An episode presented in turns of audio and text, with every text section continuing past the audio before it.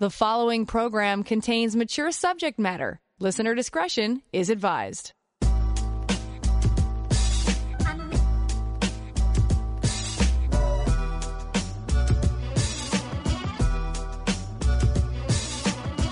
Turn us on, and the satisfaction's guaranteed. Frank discussion with passion on CJAD 800. Coming up after 10:15, we'll talk about the Me Too movement in an interesting area, video game uh, industry. Plus, uh, Twitter having a problem with noisy porn, apparently, uh, and more with Dr. Jason Behrmann, who is our specialist in artificial intelligence and technology, who joins us every month to give us the latest, uh, the latest in technology as it affects our sex life. But first, time to check out our inbox. Your texts are always welcome. Connect with Passion at 514 800. You know, you can always email me to Laurie at drlori.com as well, or you can email me right here at 5, or text me rather at 514 800. I, I hope our text board is working. Uh, it wasn't last night, but uh, we'll, we'll just give it a go. Uh, this one came through uh, by email. Hello, Dr. Laurie. What is the legality when enlisting the services of an escort, and how are escorts treated by the police? I also noticed a lot of sites, the ads seem to be fake. So I got this earlier, so I had a chance to look up the law uh, when it comes to uh, our prostitution laws because it's a bit confusing to say the least, okay? So the bottom line, if you ask, is prostitution legal? The answer is no. It isn't.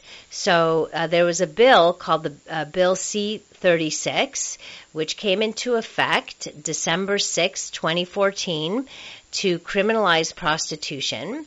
So we're talking about prostitution as a transaction that involves both the purchase and the sale of sexual services. So the bill, the offense there is it prohibits the purchasing of sexual services.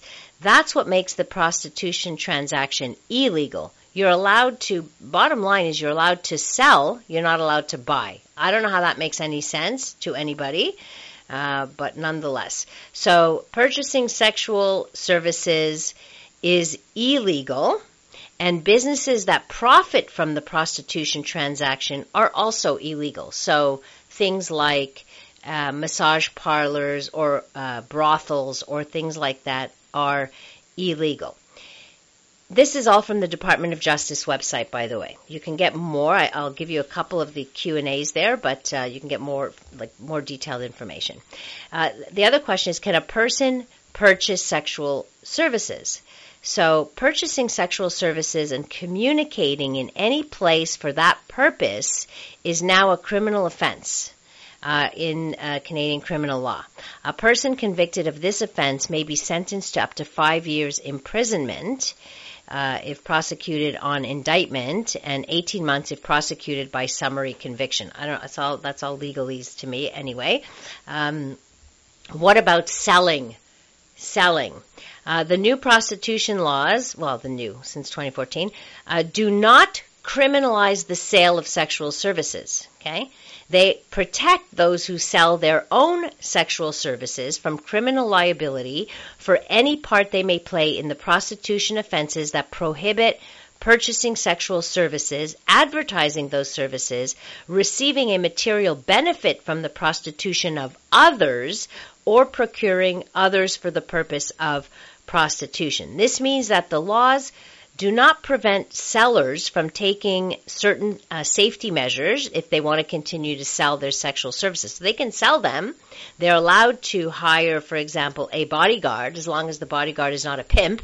Uh, so living off the avails of prostitution, that's uh, definitely a, a criminal um, offense. And, you know, of course, going uh, trying to solicit from somebody who is under 18 also a criminal offense i mean those are basic stuff but uh, purchasers of sexual services are always criminalized for their role in the prostitution transaction. It makes no sense. You're allowed to sell, you're not allowed to buy. So who are you selling to?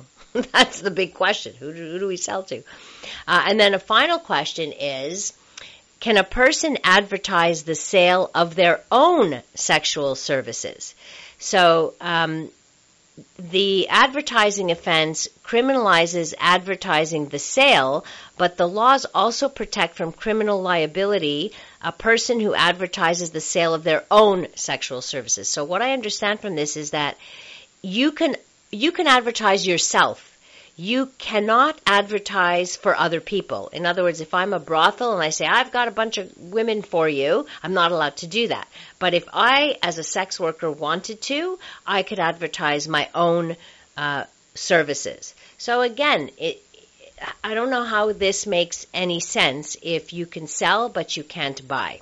And of course, it, it also has, um, you know, you can't, you can't uh, you can't solicit anywhere near a park, a school, anywhere in public, or or things like that. So uh, basically, these reforms target those who create the demand for sexual services. So those who like like massage parlors, let's say, who advertise for those, and those who capitalize on that demand. So the owners of such establishments.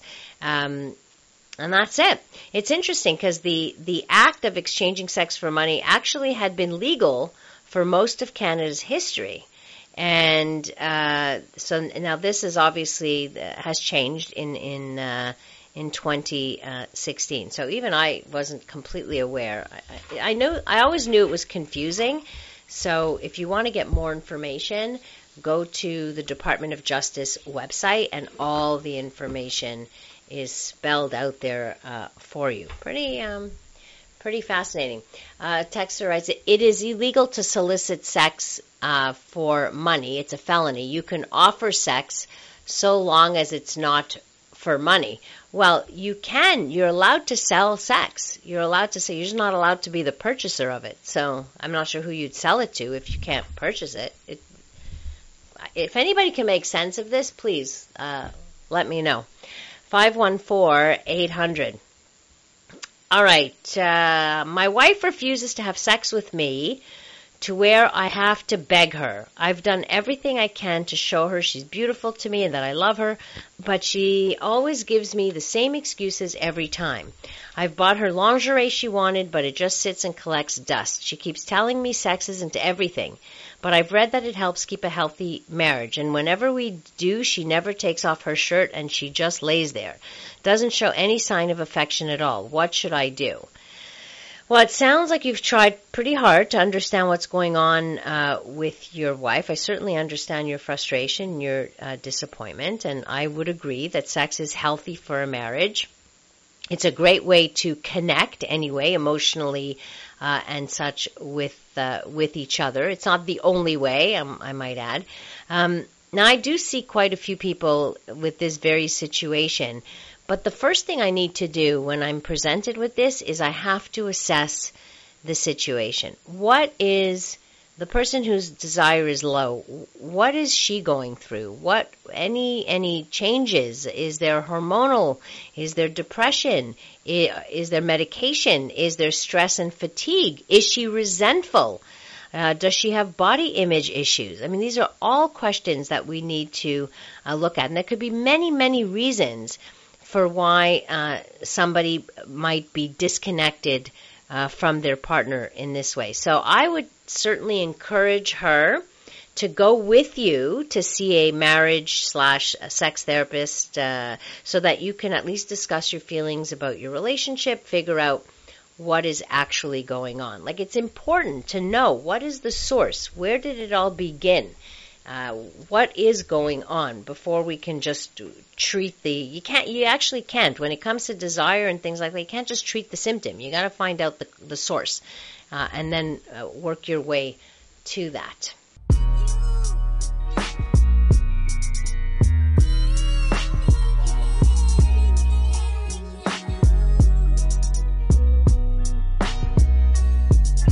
a safe place to work out the kinks in any relationship.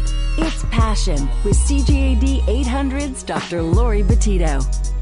Tonight it's our sex tech night. That's when Dr. Jason Behrmann joins me. He's a specialist in artificial intelligence and technology, and we're always focusing on issues related to sexuality. And a couple of people we were talking about uh, the legalities of uh, prostitution, and maybe Dr. Behrmann, you can give put in your two cents. But I just want to share a couple of uh, text messages here. Uh, most prostitutes will ask a potential client if they are in any way part of law enforcement. If the client lies and is a policeman, it is entrapment. Charges will be dropped. This is why so many rarely get arrested. Well, uh, Dr. Jason and I were talking off air about this, saying that, like, okay, you can't really buy it uh, that's to protect the soliciting on the street. Uh, and so, you know, you you call somebody who's advertising and you have a, an, a, an exchange with that person directly and you go to some hotel, there's nobody to know who's doing what. So that that's why it's not they can't really enforce it in that way. They can only enforce it when they see somebody buying it on the street. Like you know, you're in a car and you say, "Hey, uh, you know, can I get this for this amount of money? How much do you charge?" If they're caught doing this in a public space, then then yes. Uh, this texter writes, um, I think those laws were the Harper administration's attempt, true, to target the usually male purchasers and go easier and not victimize the usually female sellers. That's true. That's why they didn't make it illegal to sell. Uh, I think the laws are draconian and unnecessary, but at least they didn't primarily go after the often already life overburdened prostitutes. I agree with that. But why not just make, why not decriminalize and um, and then regulate it like they do in, in other countries. Uh, Dr. Jason, you've traveled the world. You've seen the sex industry in, in different parts of the world. What do you have to say about it? Well, it's not so much that I, I've seen uh, the sex industry. It's more that I've. Uh, it's a topic that I studied uh, back in my my uh, doctorate um, education when I was doing a lot of work in public health interventions ah. and you know the the ethics of public health. And one very vulnerable population that uh, you learn about in detail are sex trade workers and how um, just very draconian laws uh, increase the health burden that this uh, vulnerable population faces and that it, it foments and encourages the, the spread of uh, sexually transmitted diseases and other diseases and, and violence and, and high rates of like murder amongst uh, sex trade workers. And so many people say that these are laws that um, lessen our population health rather than protect public health and safety. So there's like laws like that. There's laws against, um, you know, um, HIV, laws against drugs. These are like the uh, typical laws that we learn in public health policy and the ethics of public health policy, where you know the the laws cause worse harm to population health than like eliminating them. Mm-hmm. So this is something that we study in detail, and we know that uh, from public health um, detailed research that's been peer reviewed and it's been, you know, similar findings around the world for many, many years that when you decriminalize prostitution and you regulate it as any other kind of work, um, health outcomes improve significantly, especially for the most vulnerable members of society that participate in the sex trade industry.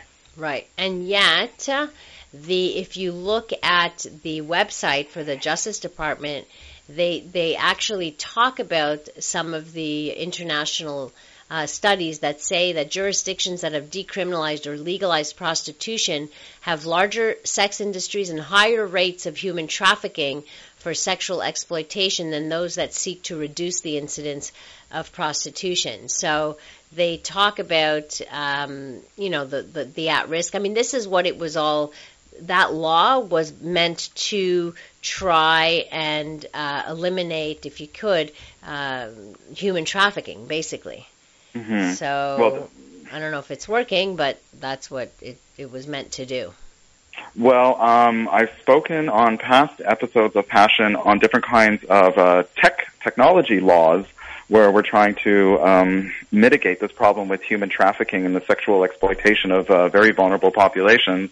And um, well, we keep adding more and more like regulations, uh, especially on like limiting what kind of content you could post online related to the sex trade industry.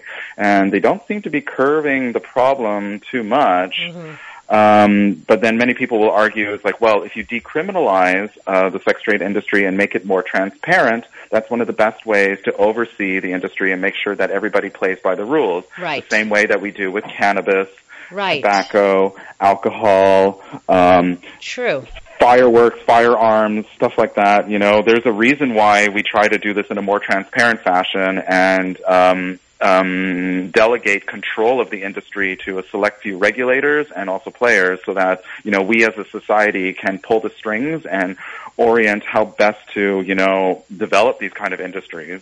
There's a reason, and like I don't understand why sex trade work is still regulated the way it is. It's it's it's bizarre Right. because all the scientific evidence points in the opposite direction, and we're not Mm-hmm. moving really uh, fast enough in that direction. There's some progress, but not nearly enough. Uh, oftentimes, uh, conservative governments also uh, par- uh, cherry pick the uh, the research that they want to um, illuminate to make their point, right? So Mhm. there's also that part of it.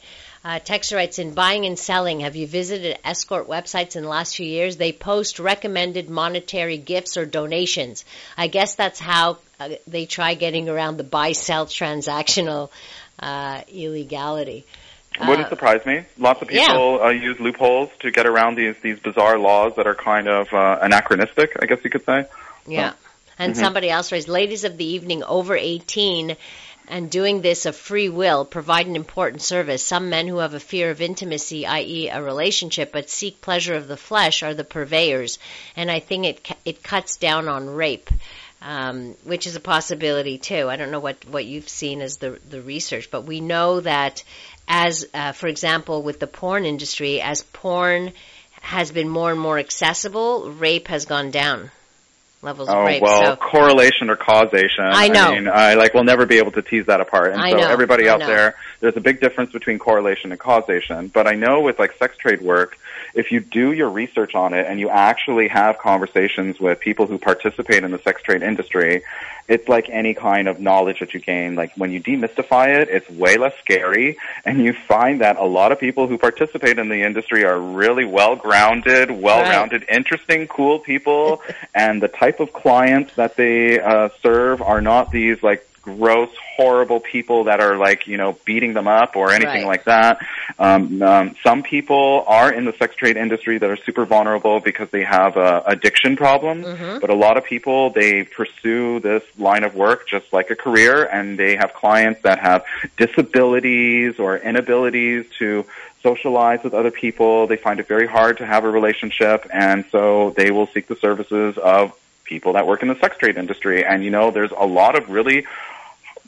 touching stories out there of people, you know, that were never able to really have a loving relationship or even just like, you know, tenderness with another person because they had like a skin condition or some other Mm. kind of disability that many people in society would just make them like a write-off and be like, oh my gosh, you're a wheelchair user? Oh, uh, you're untouchable kind of thing. Right. Or like, oh my gosh, you're over the age of 55. I don't ever want to look at you again, you know? And we're Right. like, whoa, you know, if we're going to be that critical of sex trade work, why don't we turn the mirror on ourselves and like look at how critical we are of people who do not fit a certain kind of mold of like attractiveness, sexiness, and beauty. Right. And you know, there's a lot of these people in society, and like, what you going to do? We're just going to ignore that they exist and that you know they Right. have needs as well. not. It doesn't make sense. Also, what's interesting is over the years of my career, on numerous occasions, I have had sex workers um, make a, take appointments with me, not for help, but for supervising. In other words, for me to tell them to because they were looking for information to help their clients. Mm. They were looking for information like, what do I do with, how can I help this man who, you know, suffers from erectile dysfunction? And what do you think is going on? So they were actually learning because they wanted to be of a, a, a more of a service rather than just taking somebody's money and whatever, whatever, right? So I find that to be interesting. But it, it certainly breaks down a lot of myths that we have around, uh, around sex work when you see that it's not all what that's portrayed just in the media Exactly. when we see them as real people, you know, and the ver- the the variation and, and variety of different the diversity of people in the uh, the sex trade industry. All right, let's get to our uh, esports. Uh, yeah, we we were supposed to talk about technology. So um, anyway, well, you know, sex. Well, you know, the sex trade now has moved into technology, so. we- Oh yeah, I, had, right. I talked about it. Uh, high high tech uh, sex trade industry on, on Passion a few times That's before. right. We even talked about like cryptocurrencies being used uh, for payment there.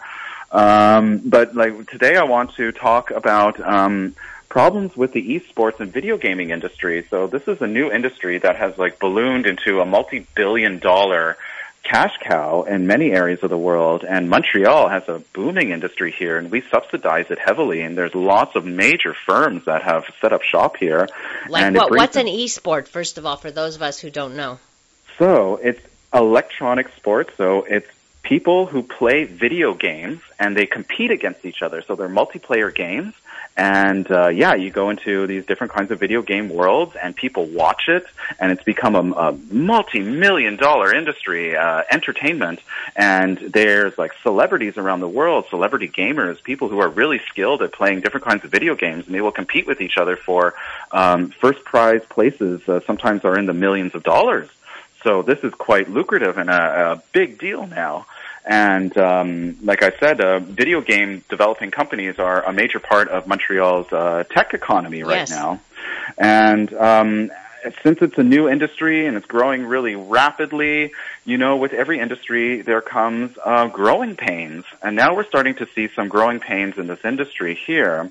And so um, there's a lot of people saying that the gaming industry is now going through a Me Too movement. Okay. Um, so I guess we'll go back to that after the break. Yep, we'll talk about uh, what does the Me Too movement have to do with our gaming industry here, which is uh, should be interesting to find out what how the two are actually connected. But this whole esports thing, now that you told me what it was, I'm seeing all these young people who are on their iPads looking at other people playing a game rather than playing it themselves. So I'm thinking, what is so interesting about that? Clearly, there is an industry for this, and people are making money off of this. So, uh, Dr. Jason Behrmann is our guest specialist in artificial intelligence and technology.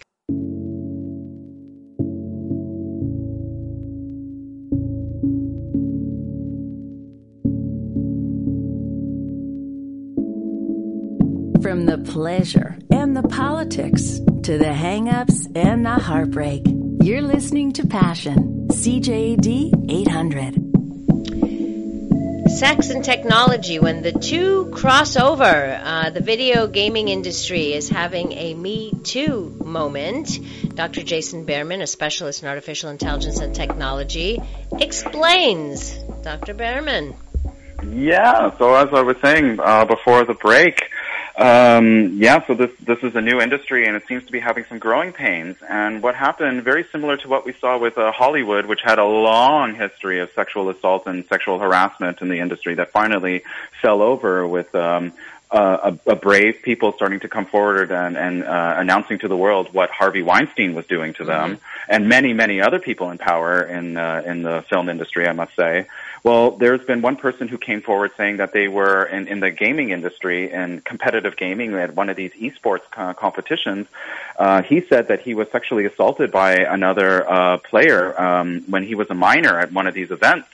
And then since he came forward with his stories of abuse, there was like 90 other accusations that have been made against members of um, a competitive organization in esports called Super Smash Bros. Okay. So that's based off like, you know, the, the Mario games back in the day. Oh, yes. So it's a huge organization and um, like very lucrative. And um, after that, there was uh, 50 allegations of sexual misconduct uh, came forward from uh, another organization related to another organization called Twitch. And after that happened, um, you know, one of the darling companies in video gaming is Ubisoft, and they have a huge office here in Montreal. Well, um, just recently they had a departure of two prominent members, um, such as in Paris, their vice president, uh, Tommy Francois, and their Toronto-based vice president of editorial, Maxime uh, Béland. Um, uh, 100 employees uh, sent a, a, protest letter saying that they have grave concerns about ongoing uh, reported harassment in the office by these people, and so these two prominent members of this uh, gaming industry, uh, this gaming company, had to had to resign. So, but J- um, Jason, is there is there a climate of like what is it about the gaming industry? Is it a very uh, macho industry? Like, what is it? Do you know anything about it? About what the the social climate is in in these kinds of companies? Not so good. So I could talk about that for a long time, but I just want to say that um, people like rumors of abuse, similar to like what was happening in Hollywood. Rumors of abuse have long existed at uh, these uh, e tournaments, these uh, these uh, esports uh, tournaments going on, and um, a lot of people said that there was very lax security. A lot of people didn't really bother to supervise what was going on, and there was like a lot of vulnerable minors that Yes. go to you know video game things. So like you should be overseeing these events a little bit better, but that wasn't happening. The video game industry as a whole, um, especially its client base, has a bad reputation for extreme misogyny and lots of sexism, and sometimes very um, aggressive trolling of uh, women who speak out against inappropriate behavior and um, um, misogynistic representations of women in video games in general. And Right. also, it's not a climate that's very welcoming to women as participants in these like esports um, gaming events.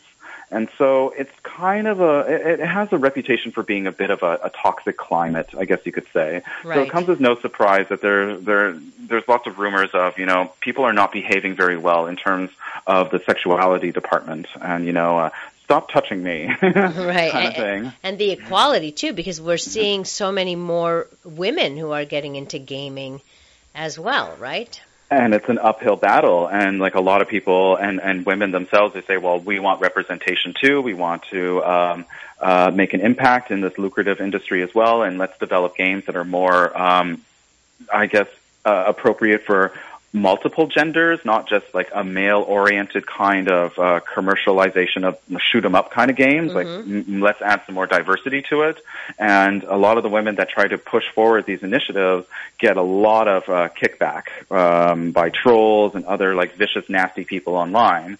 And in in general, like at one of these like major organizations that do esports in 2019, so very recently, they built like a and like an arbitration body to handle complaints, but it's like complaints that could be anything from, you know, people getting too drunk and like breaking equipment at a tournament to people claiming sexual assaults. But people are saying that this arbitration body is like a quick and easy way to deal with complaints uh, without going to court, you know, and Right. without having everything being very like transparent. So a lot of people are saying it's like, well, we don't really like this transparency. And, you know, instead of like having criminal charges, what they could do is they could ban you from like esport competitions all your life. And this has happened to, you know, very prominent uh, Canadian players that some of that that were considered to be some of the best in the world.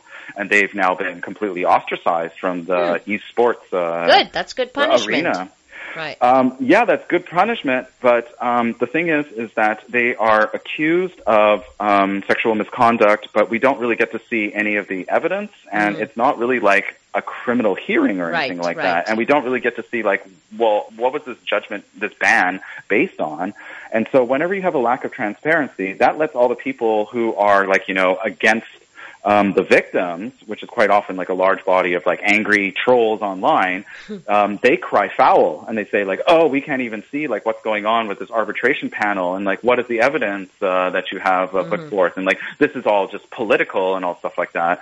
So overall, it's like it's very controversial. There's lots of tension, and obviously the industry needs to grow up a little bit. Right. And if there's lots of rumors going on that this is happening and that it's like endemic in the field, that's a wake up call. Uh-huh. And we need to have like maybe we need to have greater regulations and oversight. Yeah, and I worry mostly about there's a lot of kids that are gamers, so a mm-hmm. lot of underage people, who, the the vulnerable population. Like I would hope that if any complaints happen with kids, that those are criminalized ASAP, like that, especially that that doesn't, you know, I mean, it's not enough. Is it enough just to ban them? You know, because they can go online and meet other kids. Like it's just a scary. It's a scary world where the where kids intersect with adults Yeah. uh, so often, right? So Mm-hmm. I think that's a problem. Actually, so a couple of texts came in. Uh, apparently, on Bell Fibe, uh, there's a channel that uh, it's only e- like esport games that you can watch live. So Yeah. the texter writes, "Whoever subscribes to that channel seriously needs a life." now, Well, they used to be the brunt of jokes, but this has now become like a major industry, and like people do go to like stadiums or like big halls to watch these people play competitively, and like it's um, video games today are not like the video games that we had like in the 90s, you know, when they had like those sound effects and stuff like that. Oh, no, darling, that's that's Atari, that's the 80s. Okay, stop. So we've been around so like Nintendo, like in the 90s. Like these Right. are very immersive, complicated games that require a lot of focus and a lot of practice over time, and they're they're like very uh, like virtual and realistic, and they require a lot of uh, uh, problem solving and. Uh, uh, a degree of complexity, like you go on a journey or a quest, and Right. sometimes you know you have to navigate crazy worlds that uh, that are, are are hard to navigate. So it's almost like you actually going into like a deep dark forest and trying to find your way out. So these games do have a competitive edge to them, and this Right. is why this industry has developed. I've only yeah, the only game I've ever played that had any like I played Grand Theft Auto one time. You know, Mhm. had fun smashing up cars and stuff, but like there is so much shooting and and it was just so violent. it was So violent, crazy yeah. violent. Yeah. But once you get into it, you're like, yeah, yeah, yeah. You, you, Uh. like you get you really your adrenaline goes. I said, okay, I, you know, I got to stop this because I could be here probably for a long time. So. Uh, I think, it, and and I look at kids today, especially during COVID, right, where parents are are a little more uh, easygoing on on their uh, the, the electronics usage because the kids are bloody hell bored and there's not a lot to do, and sometimes the parents have to work, and so a lot of these kids are gaming a lot. They're on their iPads and and computers and spending an awful lot of time. And I'm watching this. You know, I've got kids in my in my entourage. I'm watching. I said, what are they doing? They're not even playing. They're watching people play. So it's not even a movie. They're just watching people play. But that's how fascinating I guess it can be. How is how different is that from people who stare at the at the TV watching a hockey game or a football game? I, I, it's it's very similar, and this is I guess you're them- right. And this is why we call them esports. Esports, right? Because it's That's just true. like people who are indulging on a, a football game or like a really intense hockey game. That's so true. I didn't even think about that, but that's exactly it.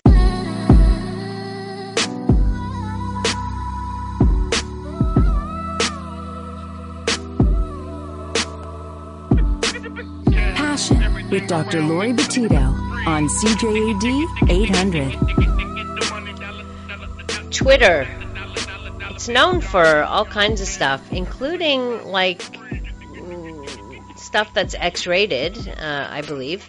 Uh, Dr. Jason Behrmann is with us, a specialist in artificial intelligence and technology, is telling us why Twitter has a problem with noisy porn, not just any porn.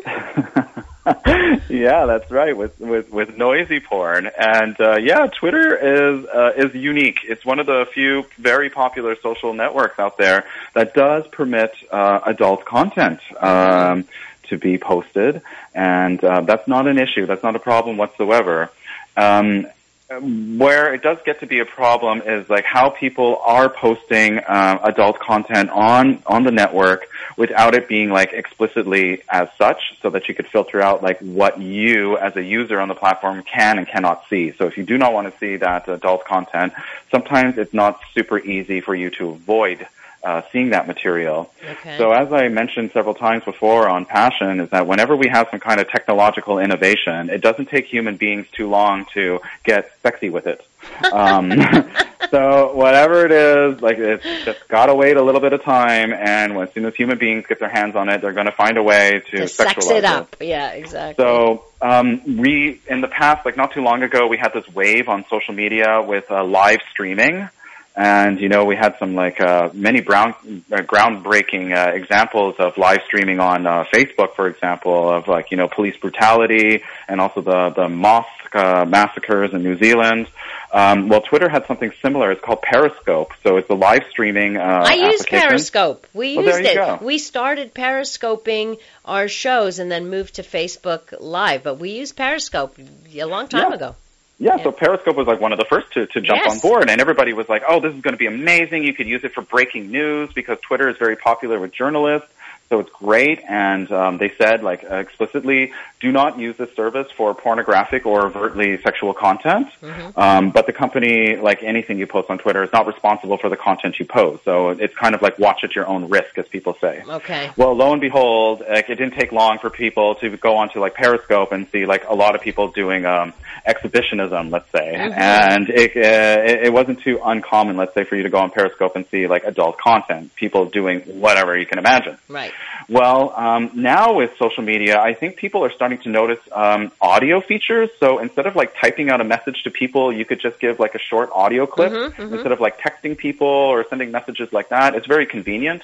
Well, Twitter is now testing and deploying around the world slowly um, new audio tweet features. So you could give like a, a short snippet of, uh, of of your voice and if it's like over a certain number, uh, it's 140 seconds of audio. Mm-hmm. So just like they used to have 140 characters. Right. And if it's a bit longer, they will break it up into like multiple audio snippets. So like multiple tweets. Okay. And so like, yeah, they were releasing this and you're like, okay, well, what could go wrong, you know? and sure enough, some people, to be funny or to prove a point, um, they started to have uh, these little audio snippets, and one was like of like very vocal, very loud, porn. okay. and the thing is, is that um, you wouldn't know that it was such, and only after you listen to it were you like berated with this like very loud pornographic kind of noise, let's mm. say. And so this has um, some people concerned because we now question like how well are we able to police kind of like audio snippets like this on on social media, uh, at least with like you know um, a tweet that's in text um, I could have some kind of algorithm or some kind of artificial intelligence um, algorithm that could like screen it for you know hateful words or mm-hmm. or other kinds of things that, that I, I don't want to to read or see, and it could be flagged. But with audio, it gets a little bit more complicated. And so many people are saying is like, well, how bad could this get? Like, could this get out of control? Um, Twitter already has a bad reputation with like curbing hate speech and other harmful content on its its uh, on its network. So could this audio feature like exacerbate these problems? Um, like could pesky trolls and other like bad actors spread like very malicious content, hateful content, and mm-hmm. other kinds of like audio content that we that we just don't want on these platforms, and in, in a way that's like very hard to police and identify. Um, it's very easy for us to like mark adult content and images um, as being like adult and sensitive. Right, and, and filter like, them out, fil- right? Filter yeah. it out. Exactly. Are we able to do that today with uh, audio that could be like very pornographic or um, uh, gross? You know, like right. people saying like horrible hate speech or whatnot. And so we're saying probably not today. Right. So and beware of of you know what, you know if you're if you're looking at your phone and you're going through your tweets and you press on it and your your kids are around or or like you can't tell what's what's coming up on there, right? So you have to beware of what you're actually uh, going to be listening to. Yeah. So that's it. And, and people are also saying it's like, well, what happens if we have audio of graphic violence or if we have audio uh, of people that were recorded without their consent? That's another oh, thing. Yeah, so you could true. record somebody without their consent and throw it up on a social network and then within half a day, you know, millions of people have heard it. Right. Mm. Wow. Uh, do we have time? We have time for a question to answer a question. I'll do my best. Okay, so uh, this person is uh, wants to use FetLife, which is a uh, a fetish uh, dating site. Wants to meet somebody else who practices uh, same you know BDSM practices and whatever, and he's concerned about putting his picture his like because you do a profile like you would on any dating site, um, putting a picture on there on a site that's specifically about fetishes and worried about uh, being outed or, or I don't know something like that. What what is the dangers of that? Um, well, first off, uh, FetLife is more of a social network. It's not really geared towards uh, hookups per se, even though people do use that to meet like-minded people in the BDSM and fetish community. Mm-hmm. Um, it originated in Montreal, interestingly enough, yeah. and I believe it's like Vancouver-based now. Um, but it is a social network and, or, or, or even a, a, dating app, I must say. Um, the rules are if you do not want to be identified, um, do not put any identifying information up on any social network. And it's increasingly easy for you to become identified with just a simple photo of your face or like a short, even a short video clip that has your face identified in it using technologies like facial recognition. Mm-hmm. So, um, if if you do not wish to be identified, do not show your face on uh, these platforms. And you should only post content where you are identified in it content that you would feel comfortable showing to a complete stranger you would meet in public. So that's mm-hmm. usually the standard that you should use to gauge what kind of identifying information you should put up on a social network of any kind. Right. Um, yeah. So with that said, it's like on FetLife, um, because of the sensitive nature of the platform and, and how people can, can use information posted on it to blackmail you or shame you or whatever it is, um, wear a mask, don't show your face, uh, don't post your real name, uh, n- nobody really. I, I, I don't know. I can't. I can't imagine like why, unless you feel comfortable with that. And if you right. don't feel comfortable with that, that's totally logical. And just like don't show your face. I mean, yeah. Wear a mask. Many people wear a mask. Why not? Yeah, I guess because they want to be able to show their attractability or whatever, right? So I don't know. Um, there's ways around that. Uh, so you could show uh, your face like through uh, a text message or you could send a photo to the person um, off the platform. Mm. However, be very careful doing that because there are many scams uh, out there where they immediately try, a scammer will try to get you to move off the platform and then share sensitive information on something that is not regulated, such as through text messages, in order to pull you into their spider web of scamminess. Right. So um, be very careful and. Uh, no money. Um, if somebody's like falling in love with you like really quickly and like you know that chemistry is is really amazing and like the the sparks are flying. That's usually a red flag. Exactly. Uh, a couple of texts here. If twitter lets trump's lies and stupid tweets go through they will allow anything um, well, actually, Twitter is clamping down on yes. um, the disinformation that uh, Trump is trying to pummel, especially when it comes to COVID nineteen, and also promoting violence, especially against the uh, mm-hmm. Black Lives Matter protests and other uh, uh, anti-police brutality protests. Yeah, and they are yeah, shutting them down. It's true. They, well, they're flagging them and saying like, okay, this is inappropriate or this is like inaccurate. Get the right facts. Right. Um, and I must say that uh, Facebook is being uh, is dragging their feet on doing likewise. Uh, other other social networks have been pressured to follow uh, Twitter's lead, and um, Facebook uh, is, is digging its heels in the ground. They they, they don't want to um, open that can of worms.